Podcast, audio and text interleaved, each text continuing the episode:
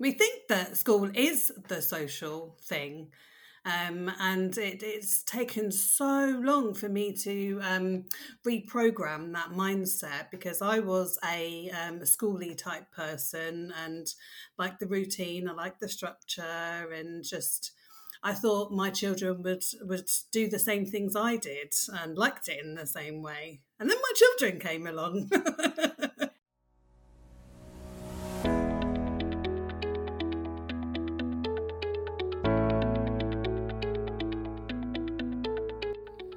Hi and welcome to Home Education for All, or HEFA for short. At HEFA, we believe that community is the heart of home education, and so that's what we built. We built a community in the UK, helping, supporting and uplifting each other to be the best home educators we can be. And now we're coming to you via this podcast too. Stay tuned for all things home education in the UK via our amazing, experienced, knowledgeable and often hilarious team. We truly believe home education can be for everyone, and we hope listening here will give you the confidence or knowledge you need if you've been considering home education. Let's dive in.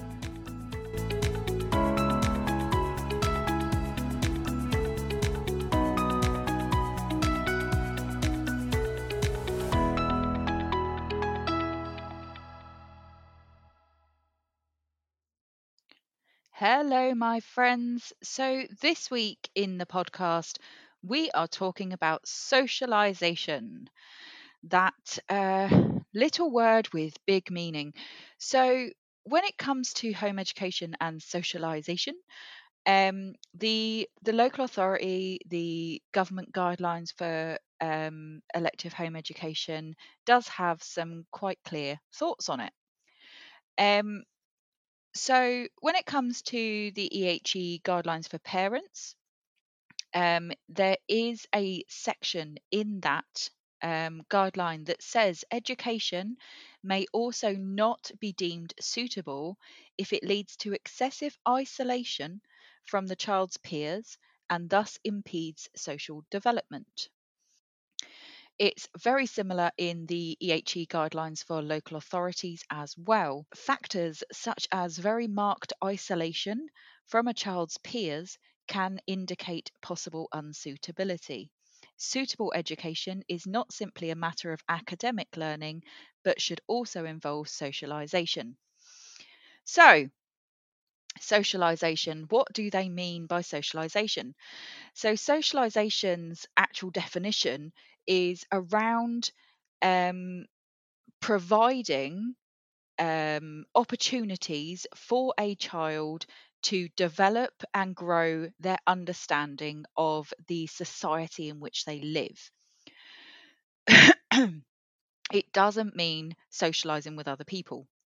It's that's one element of it, but what they're primarily looking for is not just primary socialization, which is with your family. So, primary socialization is very, very important. It's the first type of socialization that happens for a child, a baby, is their immediate family, their parents, their siblings, their grandparents, etc.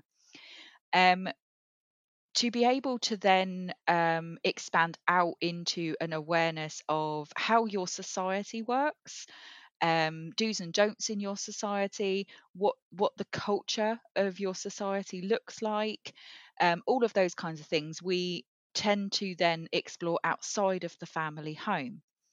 So the reason that all of this is important is because there is this ongoing misunderstanding around home education that home education happens in a home.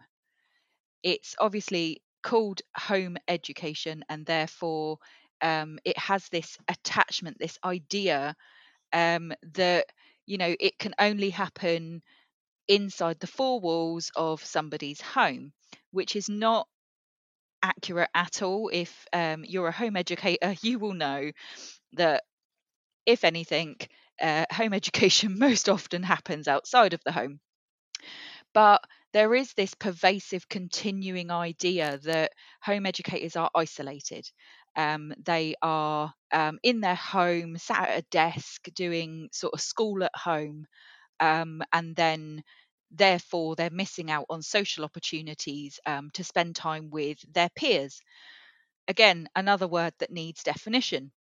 So when we're talking about peers, most commonly the local authority and the government are talking about children your child's own age. But this is not the only definition of peers. Peers are people who you have, you come from similar social backgrounds or cultural backgrounds. You have similar things in common. You're of a similar age. So it's not just age that accounts for when we're talking about children's peers. So what we're going to talk about today in the podcast is how socialising and socialisation looks very different in a home ed community. What I will say is that this is an important part of home education. And the reason that I say that is, you know, we can be quite blasé about calling it a myth. And, you know, there is a lot of weight to that, right? You know, this idea that home ed children are isolated, they don't see their peers, they don't have the same opportunities to socialise as children in school. And to an extent, they don't have the same opportunities. My view is that they have better opportunities and they have socialisation opportunities that better align to child development and human development. But from a LA perspective, from a governmental perspective, from the Department for Education, you know, they're going to view it as a very linear thing. You know, children are within the family home for the first few years of their life, and then they go out into society in a school environment where they are taught the way in which their society runs. And they then conform to that. And then they go out into the workforce, and then they understand how that society works, that version of society works, and then they are workers, right? That's a very linear kind of view of socialization, and it doesn't actually match up with anything we know psychology-wise and child development-wise about how humans socialize, how humans become social creatures, and how humans are able to then collaborate and work within a society together. What we actually know about child development is that the best way in which a child will develop a very clear and core understanding of society and how they work within society is having access to a range of different experiences. So having access to a range of different people of age. So by all means, having children your own age, and then having children younger and older, having access to lots of different adults, having access to lots of different experiences in which society takes place. So, you know, being able to access people of different culture, people of different ethnicities, people of different religions, all kinds of different experiences make up a really, really rich socialization experience for a child. And that is not seen in great detail in a schooled environment. Essentially what we're saying is that we're showing you know, children that social skills are built in an environment where there is one adult and there are 30 people the same age as you. This is not something that happens at all after you leave school.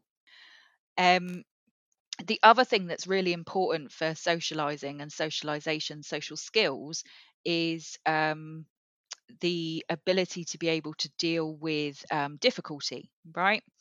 So things like dealing with conflict. So in a school environment, conflict is dealt with in a very top-down approach. You know, the teacher or the head teacher or you know, the dinner ladies, whoever it is, in an adult, from an adult perspective, will deal with the issue at hand. Home ed children on the other hand, have the opportunity to have that conflict resolution. There is a much higher ratio of parents to children. So in a classroom environment, you've got 30 children, one teacher, maybe a couple of TAs, teaching assistants or learning assistants. In a home ed environment, for example, at a park meetup that we go to, there's one parent for every child. If that person, so I have two children that go to a park meetup, so that's a 1 to 2 ratio, right? And what happens in the home ed environment is often, number one, you're choosing to be there, which is a very different form of socialization. And number two, when there are conflicts that arise, we're able to have the space, the time and the patience to be able to help the children to work through it. To say that it's just a myth is not as nuanced as it can be. There are families that do struggle with the amount of input required by parents to ensure that socialisation can still happen. It does need a much more active role from parents. I can guarantee that the majority of parents who are home educators didn't even think about socialisation as a term or understanding it or thinking about their part to play in it until they became home educators, because it's not something that becomes a focus until you're a home educator, because of this pervasive idea that home educators are within their home, in their four walls, not seen by anyone, not doing anything outside of the home. The majority of home editors have a very rich home ed community, but it can be very difficult if you are home edding in an environment in a town or a village that doesn't have a huge home ed community, or you are you're restricted by public transport, or not being able to drive, not being able to afford a car, struggling to afford public transport. All of those kinds of things can play a massive role in how accessible social experiences are for your home ed children. So I don't want to say that it's impossible that children can become isolated in the home ed environment. It is a possibility. And it's not just as simple as parents having to put in the work, regardless of how much work some parents are able to put into encouraging social experiences for their children. There are, factors involved that are outside of parental control. We're going to talk to two parents who are very, very aware of exactly what I'm talking about. We have Katie and we have Diane today, both home ed parents, both coming from very different experiences. And I really, really enjoyed speaking to them about their experiences. So let's chat to our first guest, which is the wonderful Katie. And see what she's got to say on socialisation. Okay, so I have my first guest, which is the wonderful Katie. Hello, Katie. Hello, everybody. Hello. So Katie is one of our admin who has braved the podcast finally. I am brave. I can do this. And so on this podcast, we're talking all about that myth, socialization, and, isolated, ghost, invisible children that the government seem to think we have. Of course. We don't do anything. Yeah. So when we were talking just before I hit record, and I said, you have to stop talking because this is really good. We need to record it. So we were talking about what socialising is, weren't we? Mm-hmm. Yeah, we were starting to define what social and socialisation is, when usually before you've started home ed and gone down that road, what we think it is. Yeah. So, when your kids are in school, you don't really even think about it, do you? Not at all, no. we think that school is the social thing, and it's taken so long for me to reprogram that mindset, because I was a schooly type person and liked the routine, I liked the structure, and just I thought my children would do the same things I did and liked it in the same way. And then my children came along. Yeah, I feel you on that. And so it's such a process, I think, and I don't think people realise how much of a process it is to undo and reframe your mindset according. And socialisation is obviously a huge one. What is social? Yeah. So you wrote some notes, didn't you? I did write some notes. I was a good girl and I did my homework. So tell me more about what your view of socialising, what social is, in the kind of sort of confines of home ed, but also what you've kind of understood more deeply about it since being home ed. Okay, so I think probably a little bit of background might help. So I've got a little girl who's 6, and she has something called selective mutism. So obviously with that, social communication is a huge element of our home education journey. And it wasn't until she was in sort of nursery and started reception that I started to kind of realise that she wasn't ticking the boxes, so to speak, but I couldn't quite understand why, because she was social at home, according to her. She was talking, she was doing everything. So there started to be a bit of a sort of disjointed kind of, well, I don't understand going on. So anyway, moving forward, once I started the home ed journey, I won't go into how it happened because that's a long kind of whole kind of story that's not unusual. But anyway, so social for her doesn't look like social for other 6-year-old children because of her needs. So if I was to try and shoehorn her into this concept of mainstream social, where you are around lots of children your age and you're doing lots of things and you're learning like atypical 6-year-olds are, she just shuts down completely and doesn't learn anything. So I've had to go right back to basics and ask her what she needs. And she's verbally told me, I like small groups, I don't like it being loud, and I don't like too many people. I like playing with 1 or 2 girls. And that is what her social needs are. So obviously, with bearing that in mind, if you look at a school context, that it's never going to work, is it? Because you've got 30 children who are the same children, the same age and the same place. So she's not learning anything different, and there's no diversity or inclusiveness in that context either. It's the same people. And when she was in school, she would play with the same person, which they saw as a good thing because it means she's bonded with somebody. But I didn't, because I saw a huge dependency on that one person, and that other person spoke for her. So you're looking at that then, that's not very social, is it? Because she's not learning anything different. She's learning to depend on one person, which is then makes her hugely vulnerable to manipulation and bullying and everything. So her social needs completely different.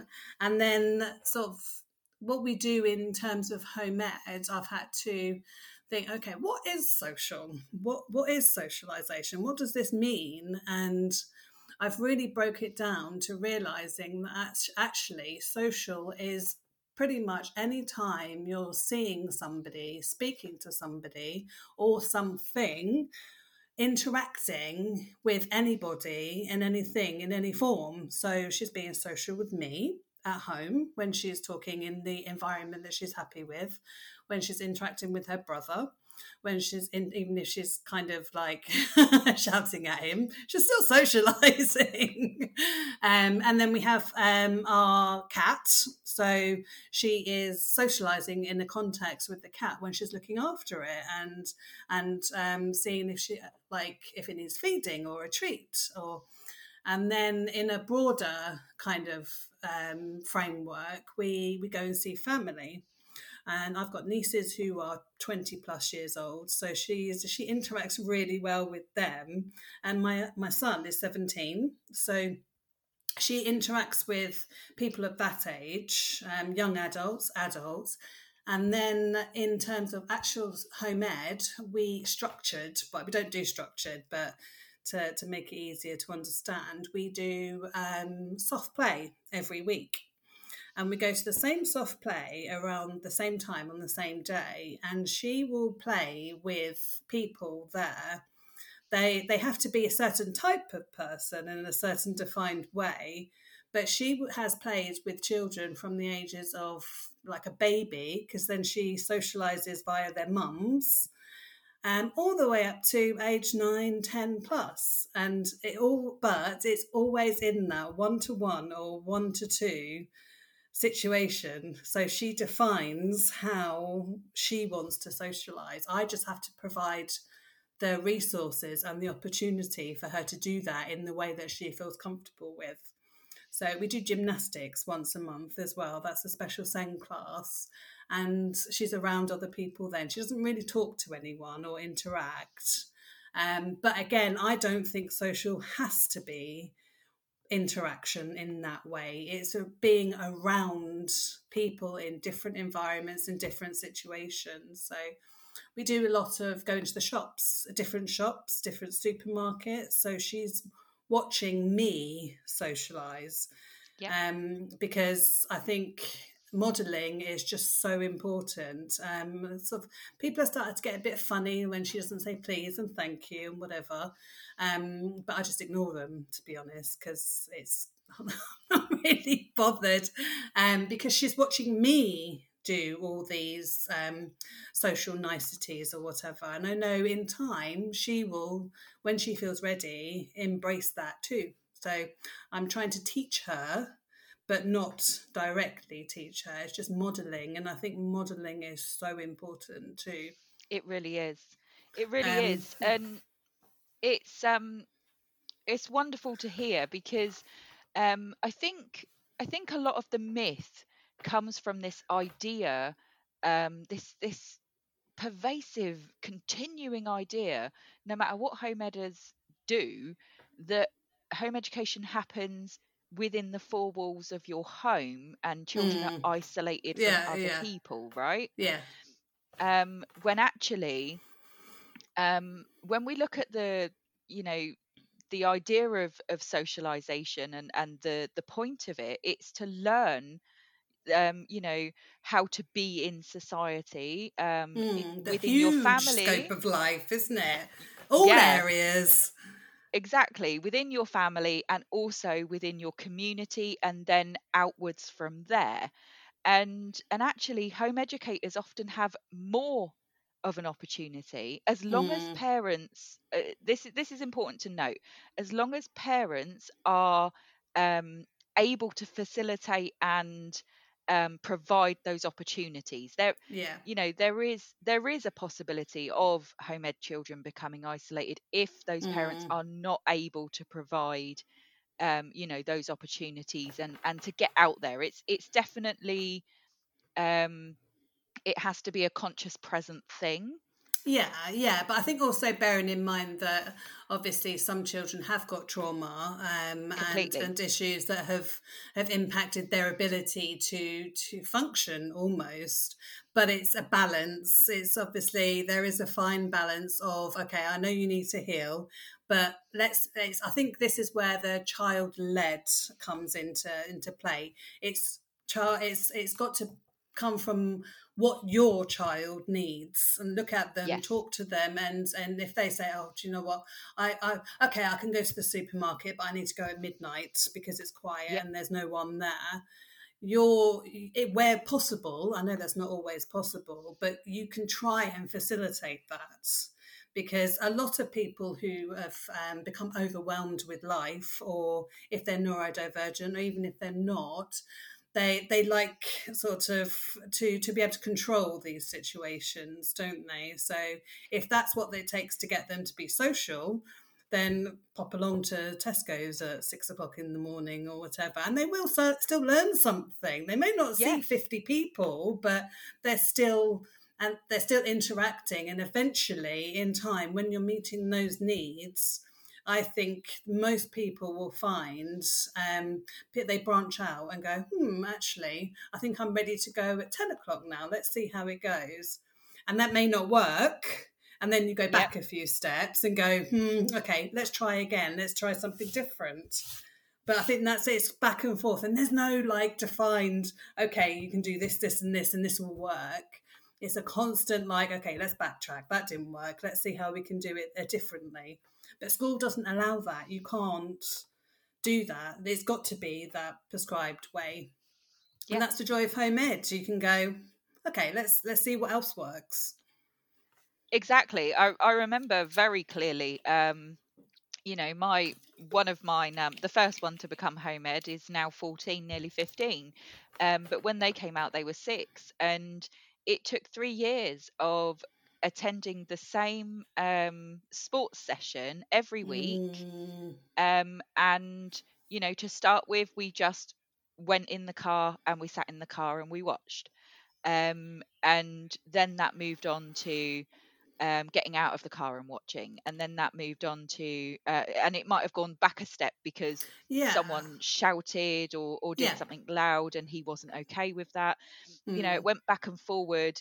But by the time we were kind of 3 years in, he was joining in, and I paid every week, for him to attend because I needed it to be an invitation. For him to do it if he felt able. And it took time and it took trust that I wouldn't force him into a position. It's quite surprising how long it can take, isn't it, too? Yeah.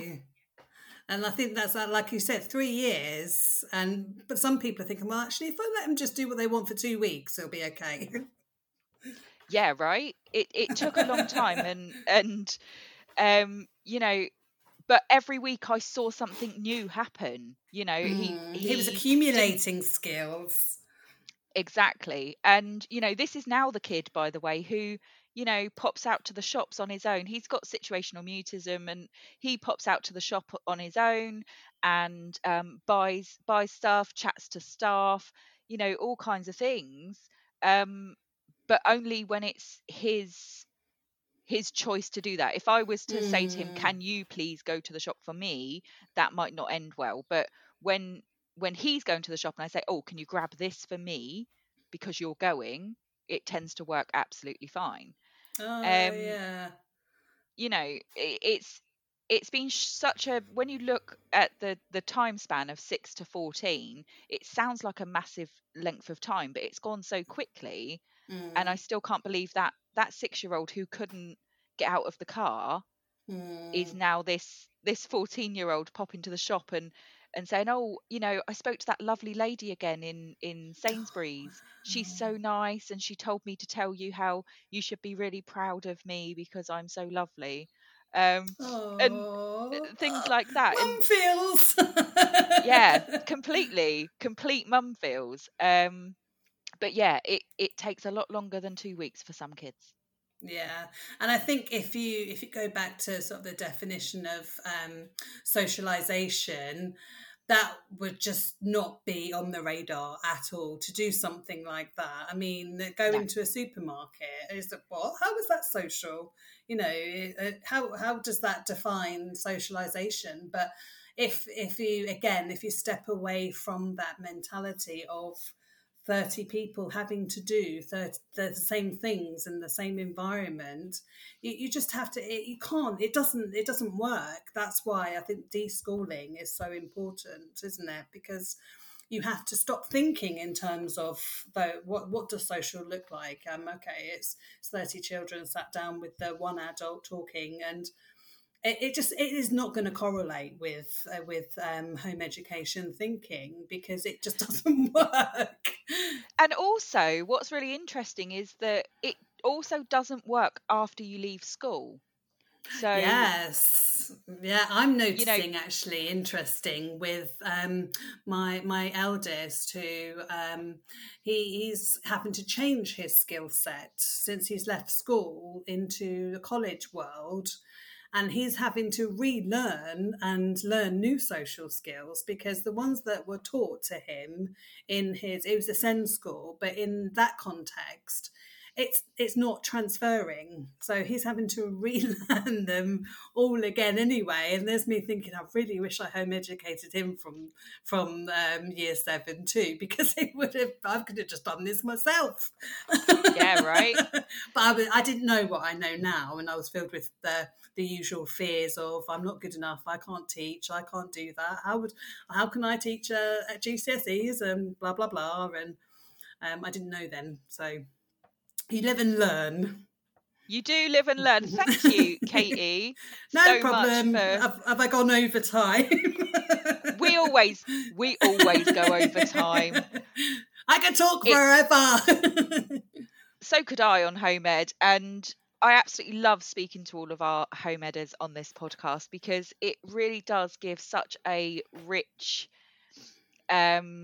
feel to actually hear the experiences of others rather than just sort of one or two voices. Yeah, definitely. And we're all so different, but there are those rules that you can follow in terms of, the guidelines and whatever you have to follow.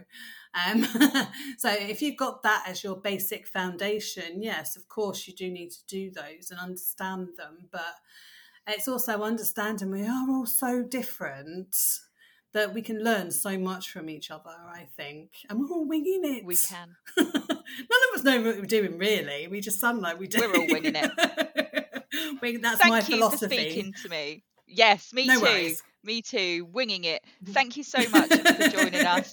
No worries. And I'm going to move on to our next guest now, which is Diane.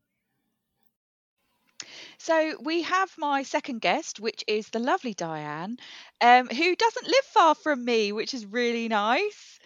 Hello, yes. Diane.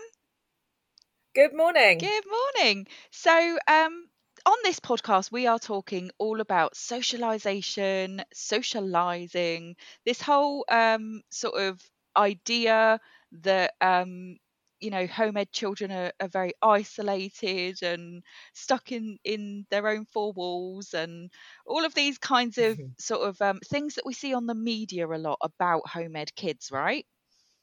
Yes.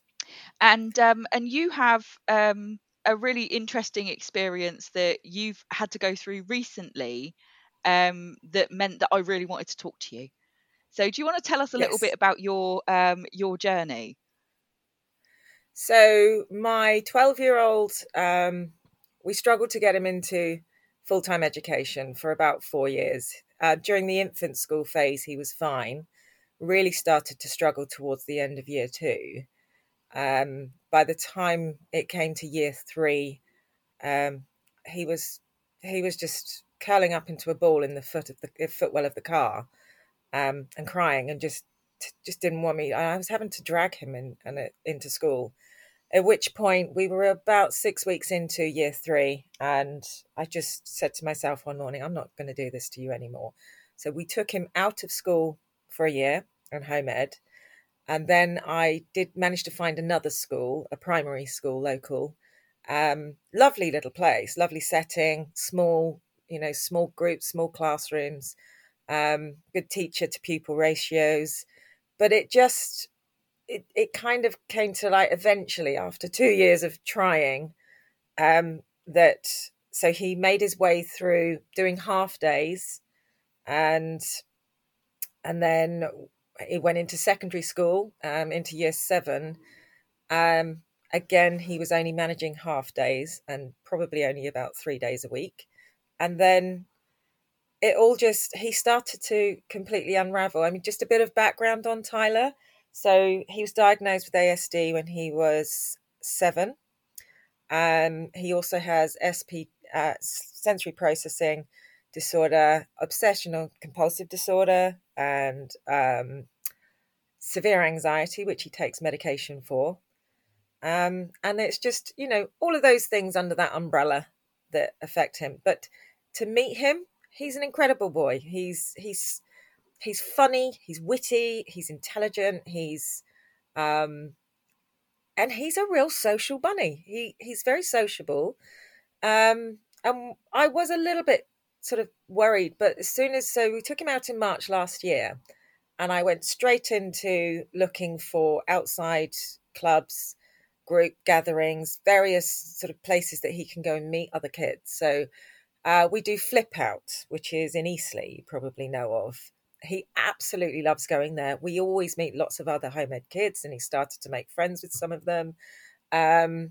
He does, during the summer term, he does sailing. We are in Lymington, obviously on the coast, so we have a lot of sailing. We're a sailing family. His dad's a skipper, so he's had lots and lots of experience on yachts and sailing dinghies and so forth. And so that's a real passion for him.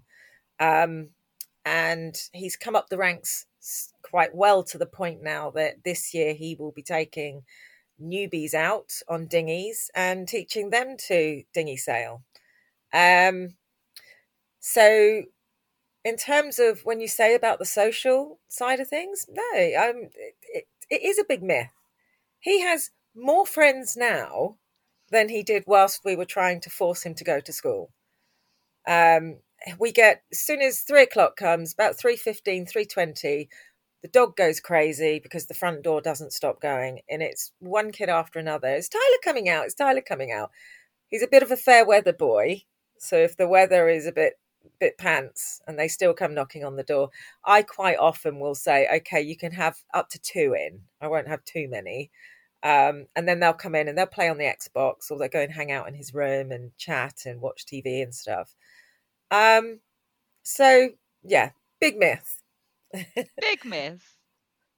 And yes. What's really wonderful to hear is, you know, this was a child that was, you know, really, really struggling to attend a mainstream setting. He was, you know, not able to form friendships and relationships with people because of that, right? Because of this underlying constant struggle to be able to attend in the first place, and, you know, all of those kinds of things. And now that stress on top of everything that he's got going on has been taken away, he's able to refocus his energy, right, on all of those wonderful relationships that he has got and can build.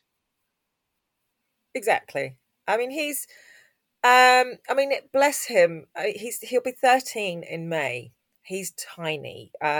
He is seeing a pediatrician. He's about to go through tests for to see if there are any growth issues, because he hasn't grown for nearly 3 years.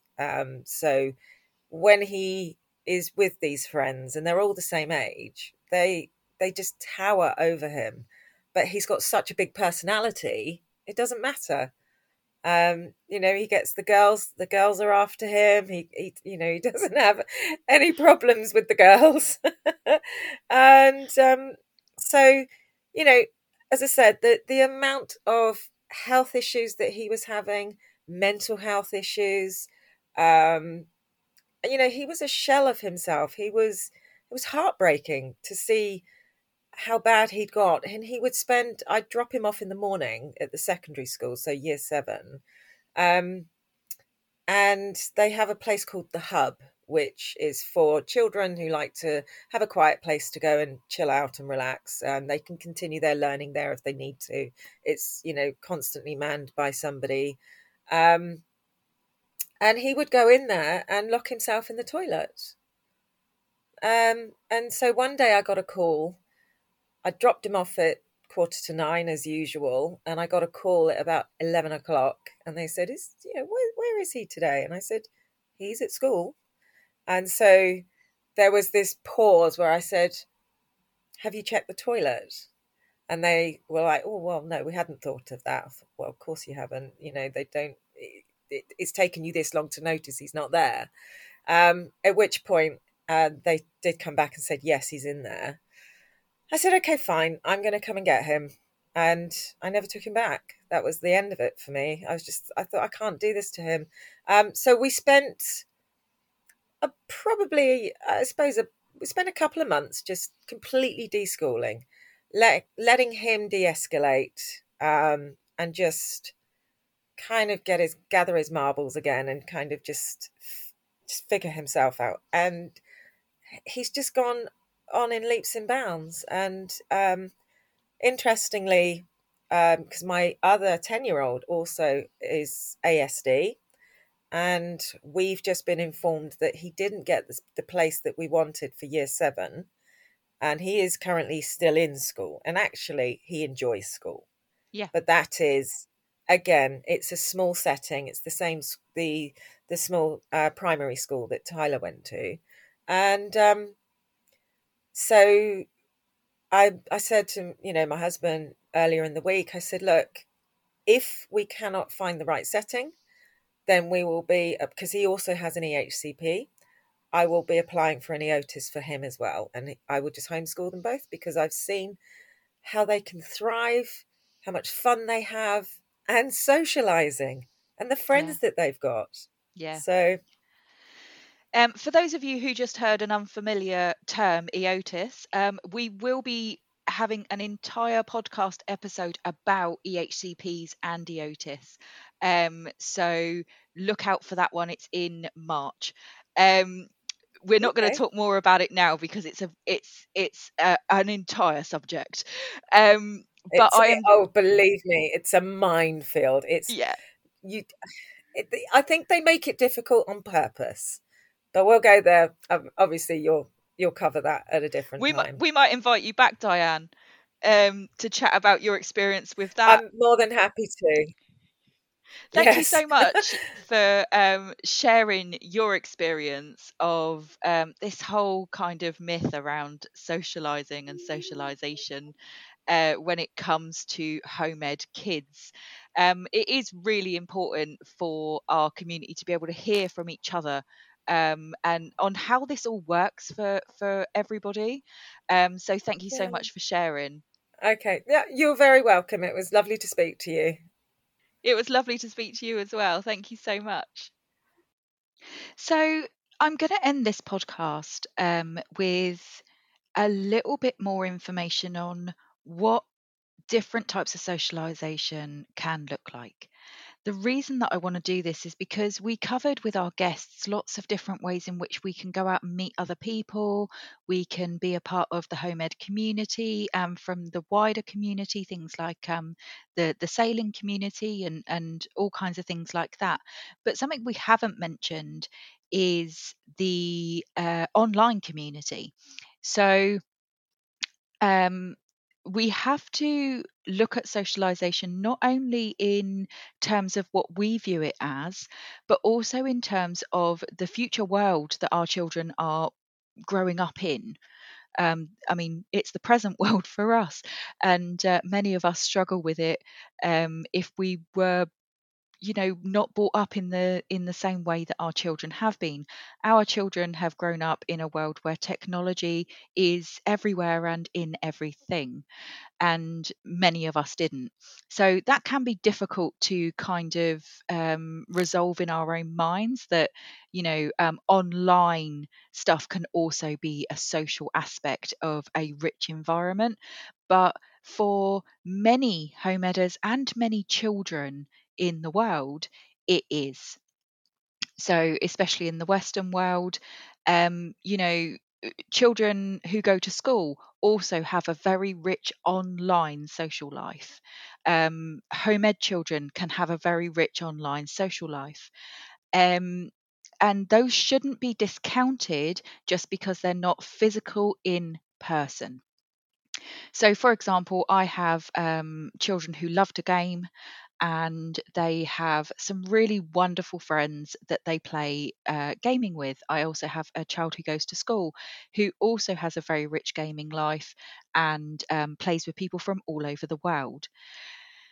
they are getting an experience of other people's cultures. They are getting an experience of how the social world works in the online world as well, which is the world that we're moving into in terms of the society, the culture, the jobs, and all of those kinds of things that your children will grow up to be a part of. So when we're looking at those guidelines, those EHE guidelines on, you know, ensuring that your child has access to lots of social opportunity, we shouldn't be discounting online opportunities as well. And I don't only mean online classes, for example. I'm talking about the opportunity to game with another person. My son only games with people that he knows in person currently. He's 9, so it's about making sure that he has social opportunities that are safe for him online. But his friends and he will have a video call where they will be video calling with each other while all of them are playing the same game together, and they're collaborating and working together on that game. They're navigating the same kinds of things that they would navigate in person. For example, someone gets bored of the game and doesn't want to play anymore. So, you know, do we all stop playing the game, or does that person just stop playing? You know, all of these kinds of collaborative things that come up when you're playing or experiencing an experience with somebody else. My older child plays with people not only that he's met in person, but also who he has met online. And again, that is closely monitored by me as a parent, and it's absolutely beautiful to see him really flourishing. He has a Minecraft server that he plays with a set group of people, and they are working towards something together as a community. He also has stuff to do with a different server that they're also working towards and together as a community. And things come up, arguments happen, disagreements happen, debates happen, all of those kinds of wonderful things that we would also expect in a real world person to person, in person experience. So we also have to consider that when the local authority is looking at socialization, they're often also looking at it from a very neurotypical perspective. We have a very wide range of people in the home ed community. Quite a few of those people are neurodivergent.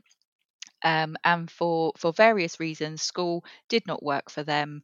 You know, the kind of environment wasn't suitable to their needs. So we would then not expect them to socialise in the same ways that was expected in a school environment. Some people are also introverts. They don't enjoy spending lots of time with lots of people, and instead they prefer to develop deep and long-lasting friendships with a couple of people. Some people are complete extroverts, and they love to, you know, be out of the house, seeing someone various people every single day, and they have lots of acquaintances that they form lots of good bonds with, but they don't necessarily have, any really close friendships. What I'm pointing out is that there is no one size fits all. Just as school is not one size fits all, home ed is not one size fits all, nor is the social experience of your children. It should not be presumed that a child is unhappy or not developing their social skills or not developing how they fit into society if they are someone who prefers to spend less time around other people their age. We also cannot discount things like extended family members, real world experiences such as dealing with buying things at the shop, cashiers, the post office, the postman, chatting to builders that are working on your home. There are so many different ways in which your child will experience society, and I'm just asking that we don't discount ones that maybe aren't as preferable to us in our old age of feeling like, you know, everything has to be in person, not text or, you know, video call or online chats. These are all valid. These are all beautiful expressions of, you know, human beings connecting with each other and learning how all of that fits together and works. So yeah, that's it for this week. If you have any questions, if you have any anything you'd like to share, anything that you are not sure about, then you can find us out on the HEFA website, Home Ed for All. You can find us on Facebook. We have a business page and also a Facebook group that has just recently ended up with 20,000 home educators in it, which is rather wonderful. So yeah, we're all over the place. You can find us and you can chat to us about anything you need to. So until I see you next week, take care.